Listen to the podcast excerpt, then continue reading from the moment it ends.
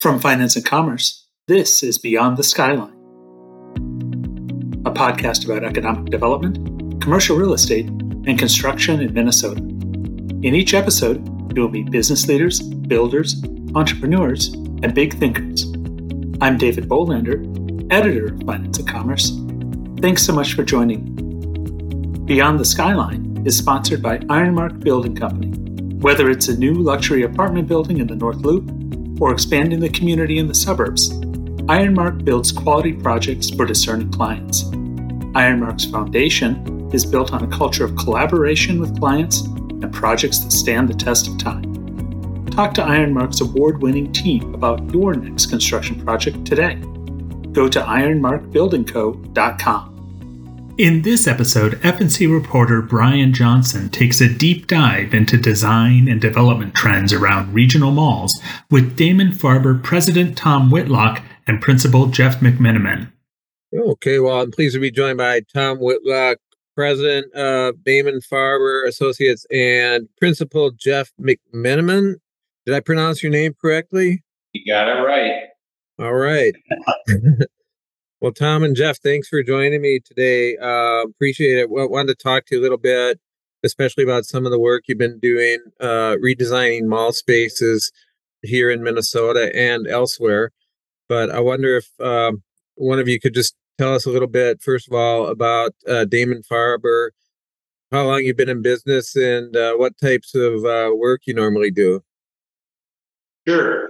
Uh, thanks, Brian. So Damon Farber is a 41 year old company uh, located in downtown Minneapolis for a landscape architecture and urban design firm.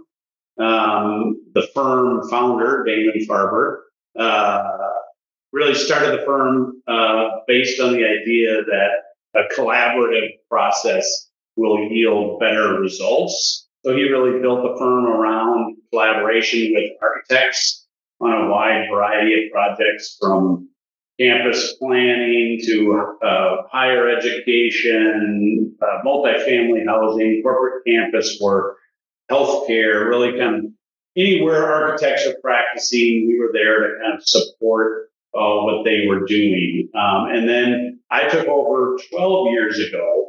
Um, and the firm has really evolved over the last 12 years to uh, focus uh, additionally with the clients that we already had around the architecture space, but then also on urban design projects. Jeff leads our urban design practice, um, and then parks and open space and plaza space. Uh, so that represents a good chunk of our work uh, today as we've expanded. So um, we're located in downtown Minneapolis, have been for our whole existence. Uh, and uh, uh, I don't know. We, we have a new office in Madison, Wisconsin. As okay. Three. And uh, we work around um, primarily around five state region, but we do work around the country um, on a variety of different kinds of projects like campus uh, planning and design work and some federal facilities as well. Okay. And so, as I mentioned in my brief introduction there, I understand you've been working on some pretty interesting and innovative projects around uh, mall spaces. Um, what can you tell me about that, just kind of in general terms, and, and what's driving and informing those designs? Sure. So, we've primarily worked on the, the city side of the equation. So, we've been working, you know, these are really important assets for the communities that they're in.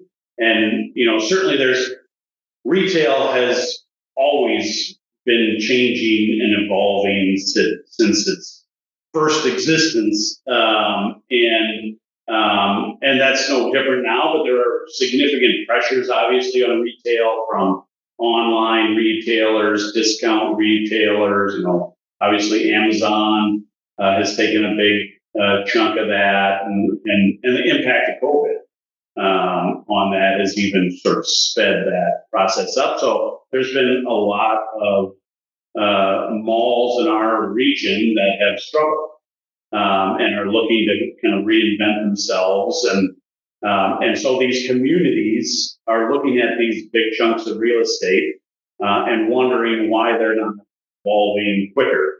Um, and you know, the, they they used to be owned by local uh, local people, and obviously retail is a, a, national level thing. So there's a lot of anchors that you know own 400 stores around the country, um, and so trying to get their attention on a mall in suburban Minneapolis uh, can be challenging. So I think communities um, and and you know these used to be islands, so people only approach these uh, developments by vehicle. Uh, and now there's a lot of the communities that have grown up around these assets, um, and they're trying to connect to them, and they're not built for uh, you know pedestrian traffic or bicycles for the communities to easily access these sites. Um, so there's a lot of different kind of things going on, uh, pressures around malls, and I think cities are trying to figure out a way to help nudge mall owners to really fulfill the original vision that Victor Gruen had of Southdale. That it, you know, his original vision was that it would be a mixed use center, uh, and it evolved to a you know 100% retail environment. But the the real vision was to create a mixed use destination that had housing and civic uses and retail uh, and office space all clustered um, around a significant asset. So, uh, and and you see that in our market, you know, in some of the um, what I would call kind of first tier malls. If you look at Southdale, there's you know been a lot of nibbling on the edges of that property with new housing and pop up retail and um, and then also and, and re-tenanting a lot of these uh, mall owners, the first instinct is just to re-tenant, uh, but that doesn't really transform how those facilities meet the needs of the community. Um, and so, you know, like Eden Prairie Center, you see they got a new Scheels or Ridgedale has a, a new Dick. So there's a little bit of re-tenanting going on to change the mix of uses, more food and beverage, more entertainment than what originally existed. Um, you know, even going back to when Southdale started to create, you know, the movie theater and, um, you know, that sort of uh, bank of restaurants. And um, so, so anyway, so I think communities are beginning to see that. Um, and we, we were approached by uh, originally Minnetonka around Ridgedale. Mm-hmm. Um, and we worked with a, a, architect in Seattle and a, a, market analysis group out of Portland uh, to do sort of a ULI one week study mm-hmm. on how that can better serve the needs of the community. So, uh, and then from that, I think the city of Burnsville saw challenges with Burnsville Center, um, and they hired us to do a similar study for them. Um, and then Blaine, uh, you know, saw what's happening with Northtown, um, and they saw the work that we had done for Minnetonka and Burnsville, and hired us to look at Northtown. So, what what can you tell us about one of the projects I noticed on your website? Uh, you mentioned Minnetonka, and I believe they call it Ridgedale Commons. Um, what can you tell us about that specifically and some of the work you've done there? Sure. So, R- Ridgedale Commons, um, the, when we first got involved with Ridgedale, it was probably uh, it's probably going on ten years ago. So these are these are a, a long process, but so they had first worked with MnDOT to create new access off of 394 uh, to the to the Loop Road, and then we worked with them to uh, reimagine the Loop Road around the southern side of Ridgedale Mall, integrating trails and public access as well as stormwater management, and uh, really create a more positive first impression to the mall district. Um, and then as a part of that, J.C. Penney um, had, as a part of the master plan, there was envisioned a public park uh, on the mall property. Um, and J.C. Penney uh, had five acres of uh, parking lot that they no longer needed. So they sold five acres off to Trammell Crow to develop a senior housing project. And then Trammell Crow gave uh, the city of Minnetonka three acres back. Uh, I think sold it to them for a dollar. Um, and the city of Minnetonka wanted to develop a, they, they don't have a downtown, there isn't a downtown Minnetonka, and Ridgedale really is their most significant kind of retail destination uh, within the city. And so they wanted to develop a four season kind of park uh, as kind of the center of the community. And that's what Ridgedale Commons is. Um, and so we did a lot of public outreach as part of that effort. We did a rock concert uh, on the J.C. Penney parking lot to gain public input and kind of engage the community on what they wanted to see as a part of that park. So that just opened up this spring. Um, and mm-hmm. so the city is actively programming that. And I think the city hopes that it will spur further housing development and mixed use development on the mall property. It sounds like a fun project. Um, uh, Jeff, did you want to chime in on any of that or? Well, I wasn't involved with the with the Ridgedale work, but I have been doing. I've been working on retail projects for 30 years, and mm-hmm. um, in America, and these are things that are these are patterns that are happening across the country.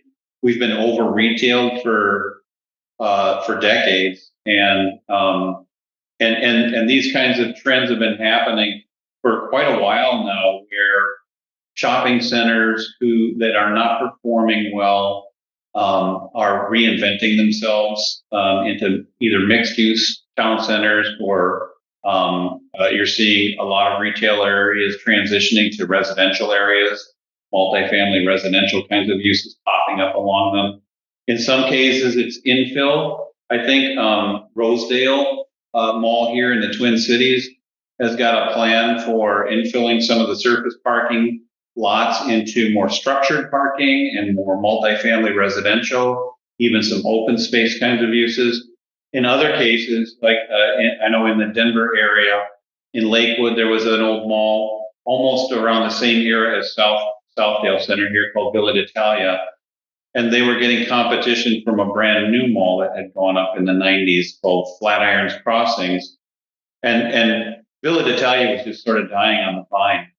So um, they were uh, the city of Lakewood um, and uh, and landowners were able to get together, and, and that was a full scrape, and reinstituted, refilled the, the the 200 acres back in with the street grid from the neighborhood, and created a whole mixed use town center there, giving Lakewood, Colorado, their own downtown where they never really had had one.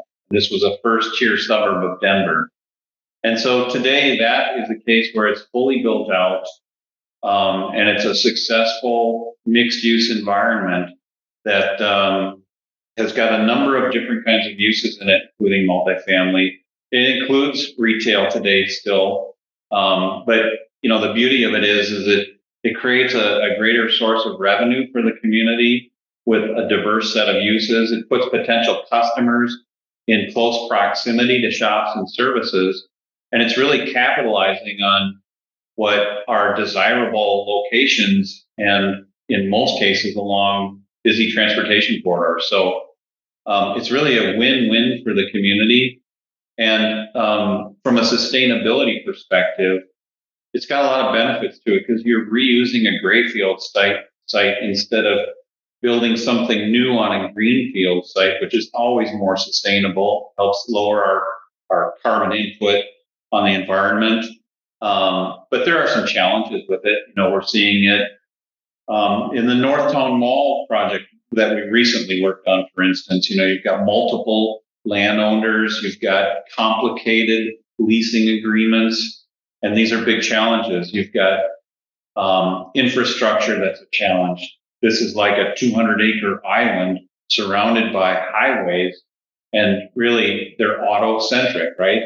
So pedestrians have a tough time moving through these spaces. Bikes have a tough time moving through these spaces. There are fields of surface parking lots. So, um, you know, it doesn't work well from a stormwater perspective. But by, you know, thinking about, you know, repurposing these into mixed use centers, you have the opportunity to uh, better manage stormwater, um, bring, you know, enhance the pedestrian environment, enhance the bike environment, connect it better to the surrounding community. And in a lot of cases, um, really start to alleviate housing shortages in some of these communities.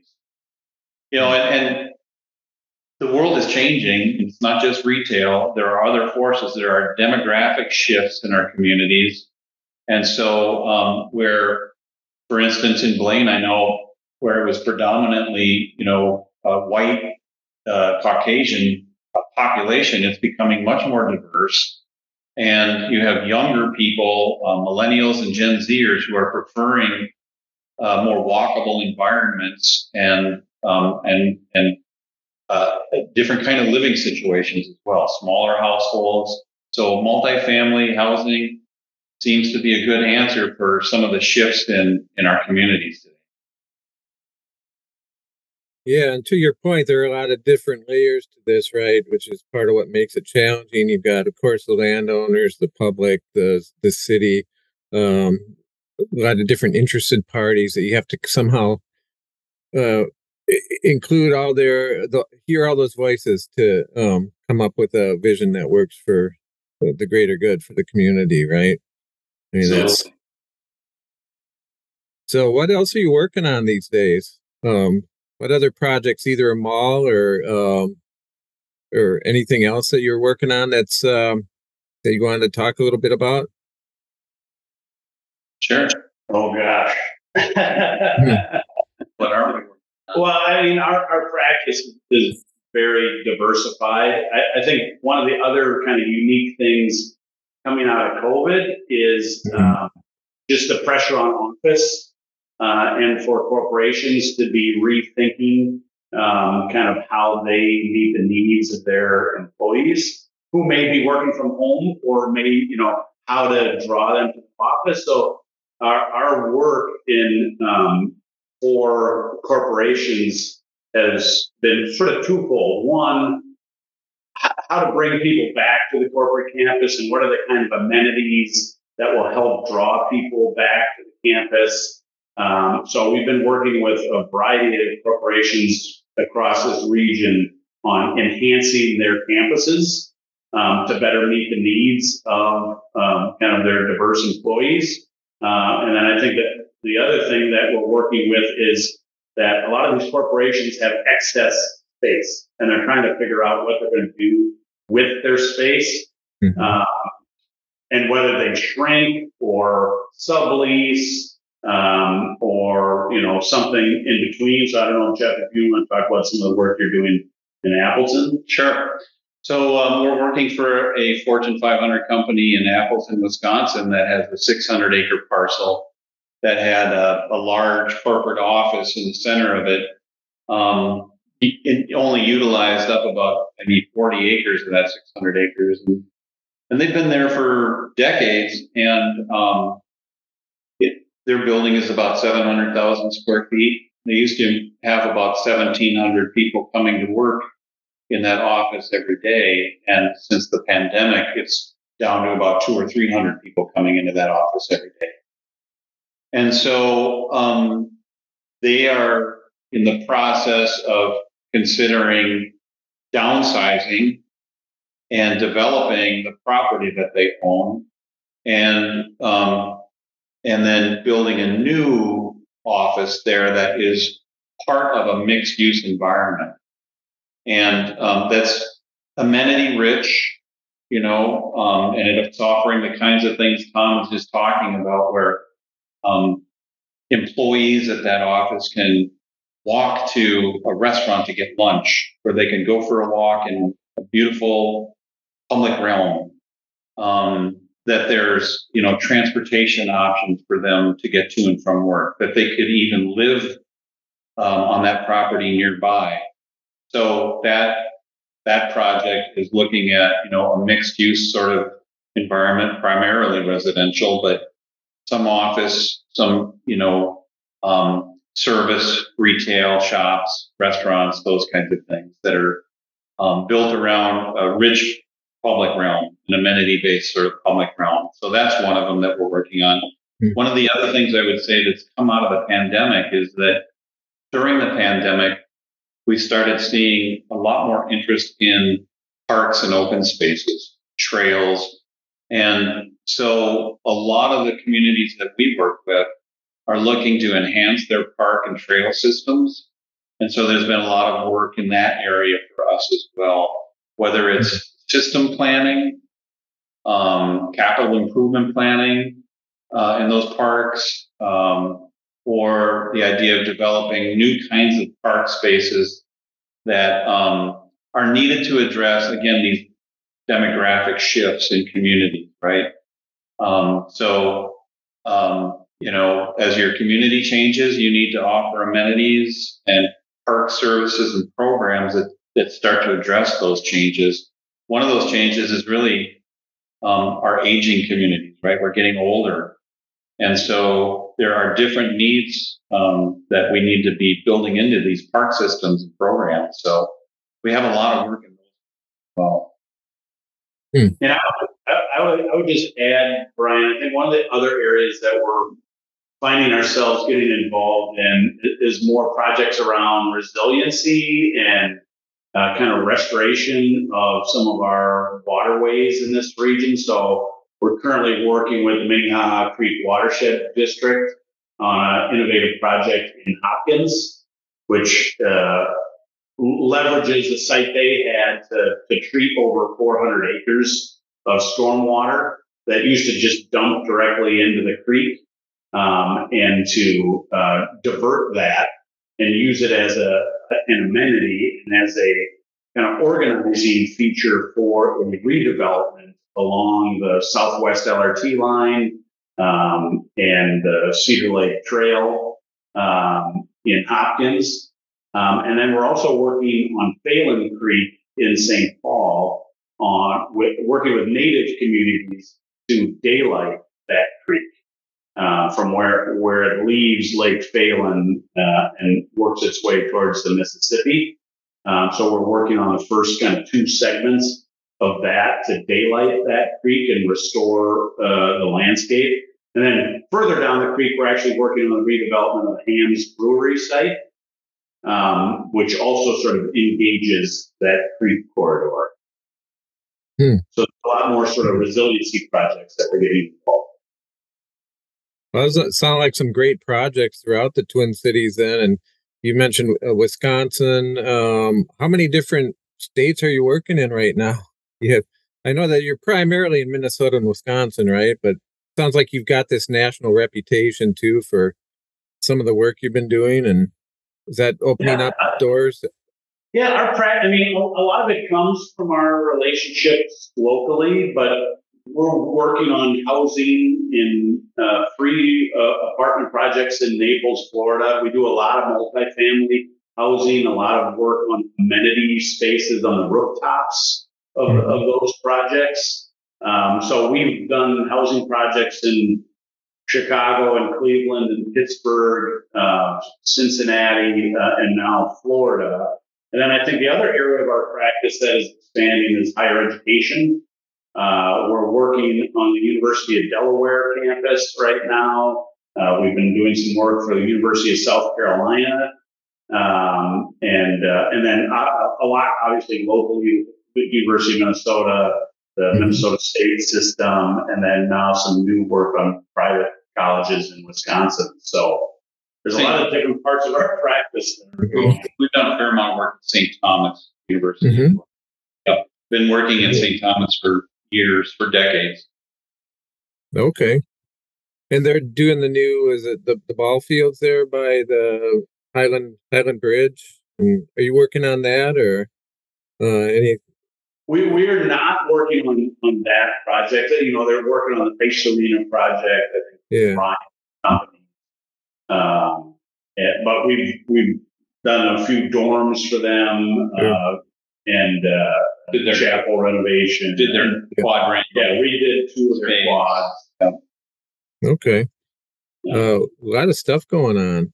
Are you- the one many- that Tom mentioned, the one that Tom mentioned in Hopkins is really super exciting for us because it's a sort of a public-private partnership, which I think is almost necessary for success on a lot of these complicated, expensive projects like that. So the, the watershed district, Minnehaha Creek Watershed District is partnered with Alatus Corporation to develop uh, not only a greenway along Minnehaha Creek, but to develop a mixed use community on that 17 acre site that incorporates all of these stormwater um, best management practices into the development and really creating amenities out of those stormwater features.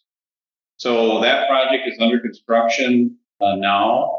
And um, when eventually, when the Southwest LRT line is built out and running, there's a a new LRT stop that's kitty corner across the street that's going to provide uh, mass, you know, public transportation for folks that end up living and working in this place. So it's really a cool project. You could live there and not have to own a vehicle and be able to get around to, uh, you know, employment centers and um, sports venues or whatever in this community. So we're we're pretty excited about that one too.